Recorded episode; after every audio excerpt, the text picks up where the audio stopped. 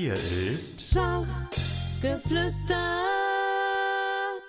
Hallo liebe Zuhörer, ich heiße Xenia Bayer und das ist mein Podcast Schach für Kinder.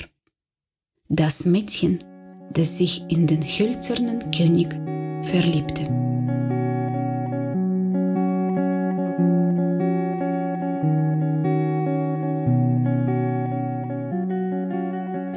Als ich klein und noch ganz jung war, zeichnete ich mich dadurch aus, ungezogen, widerspenstig und frech zu sein.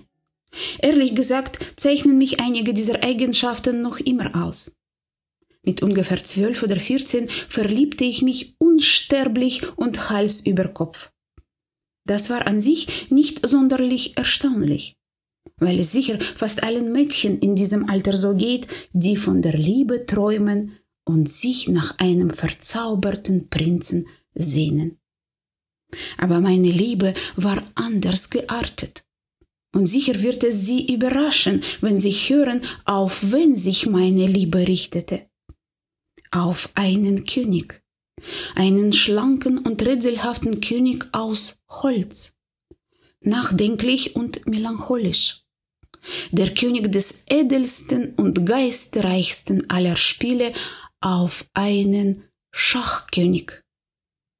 Er vereinnahmte alle meine Gedanken und Träume.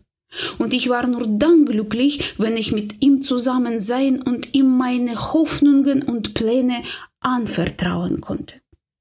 Wie oft wies ich die Puppen und Spielzeuge zurück, die meine Eltern und Freunde mir schenkten, in der Einsamkeit seiner Gesellschaft die köstlichsten Momente meiner Kindheit zu verleben. Und wie untröstlich weinte ich, wenn wir bei einer Partie gegen Freunde oder einen meiner Brüder die Waffen strecken mussten angesichts des anstürmenden Feindes. Unter Tränen bat ich ihn, mir meine Achtlosigkeit zu verzeihen und versprach ihm feierlich, ihn nie wieder im Stich zu lassen. Er verstand mich vollkommen, da bin ich mir ganz sicher. Und als erwiderte er meine reinen Gefühle, unterstützte er mich in der Zukunft. Beseelt von dieser großen Liebe formte sich mein Charakter. Meine Kindheit war alles andere als leicht. Ich hatte einen despotischen Vater und eine Mutter, die schwerhörig und dadurch stark eingeschränkt war. Mein Vater, selber ein begeisterter Schachspieler, hat mich nicht mal zum Schachspielen gehen lassen. Ein junges Mädchen, das mit den Männern Schach spielen will, völlig unmöglich. Ich sah aber im Schach meine Rettung, meine Freiheit, meine Zukunft.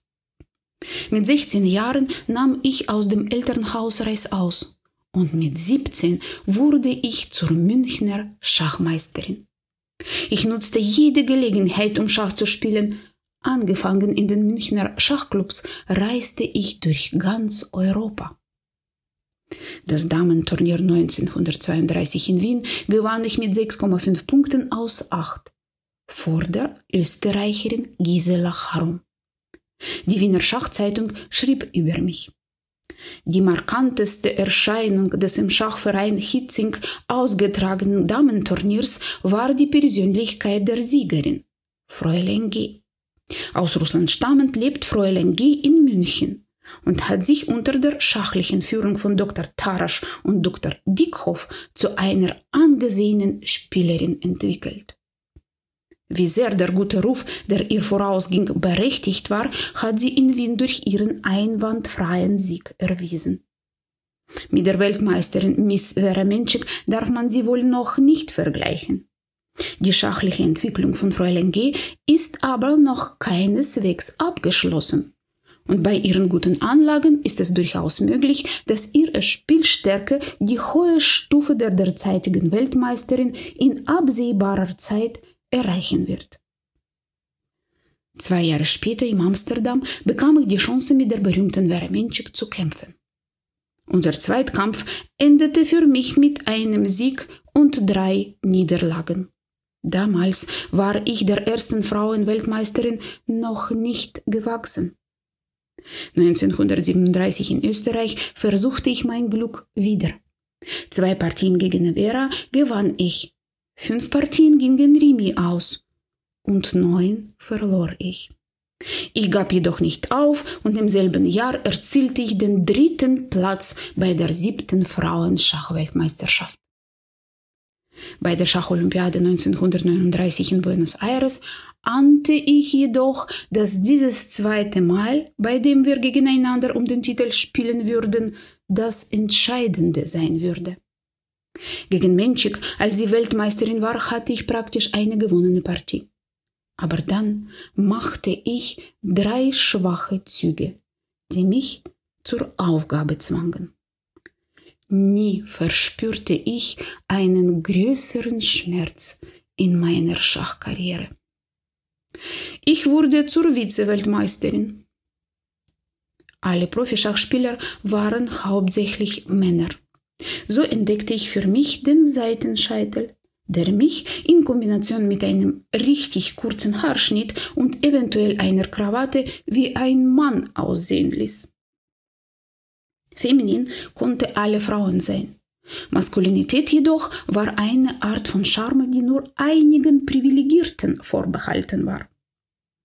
Doch dieses prahlerische Gehabe in der Kleidung und selbst im Denken verbarg eine tiefe Frustration darüber, dass ich bei den Männern in Bezug auf Schach noch nicht hatte glänzen können. Ich hatte zwar gegen einige namhafte Spieler wie Rudolf Spielmann oder Paul Keres gewonnen oder Remis gespielt, aber immer beim Simultanschach oder bei Turnieren niedrigeren Rangs auf der großen Bühne gegen sie zu spielen und zu gewinnen, war mein Traum. Wegen dem Zweiten Weltkrieg blieb ich in Argentinien. Dort nahm ich an allen möglichen Meisterturnieren teil, allerdings ohne großen Erfolg. Die männliche Konkurrenz war zu stark für mich. In dem Turnier des Circolo de Ajedres im Oktober 1939 wurde ich Vorletzte in Mar del Plata im März 1941 und ein Jahr später sogar letzte. Über meine Liebe zu Schach, über meine Schachpartien und über mein Leben habe ich in Argentinien in der spanischen Sprache zwei Bücher geschrieben. Yo soy Susan. Ich bin Susan. Und Así juega una mujer. So spielt eine Frau.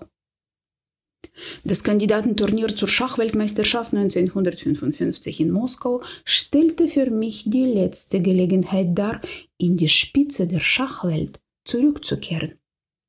Ich habe es genossen, noch einmal im Rampenlicht zu stehen. Mit meiner Kleidung verriet ich dem Publikum jedes Mal, welches Ergebnis ich erwartete. Wenn ich zuversichtlich war, dass ich gewinnen würde, kleidete ich mich als Cowboy. Bei einem erwarteten Unentschieden wählte ich ein französisches Kostüm. Und wenn ich das Gefühl hatte, dass ich die heutige Partie verlieren würde, trat ich als spanischer Torero auf. Ich begann das Moskauer Turnier wohl zu aggressiv. Aber schon das Treffen mit Lazarevich, das betrüblich für mich endete, mahnte mich zur Vorsicht. Meine Gegnerinnen spielten alles andere als schlecht. Am Ende reichte es nur für Platz 10. Ich habe mein Zuhause mittlerweile in den USA gefunden, wo ich meine Leidenschaft für das Schachspiel fortsetzte. In den Jahren 1957 und 1964 konnte ich die amerikanische Frauenmeisterschaft für mich gewinnen. Ein kleines Mädchen das sich in den hölzernen König verliebte, durchlebte zahlreiche Höhen und Tiefen, um schließlich zu einer der besten Schachspielerinnen der Welt zu werden. Dieses Mädchen hieß Susan, nannte sich aber Sonja, Sonja Graf. Bis zum nächsten Mal, eure Xenia Bayer.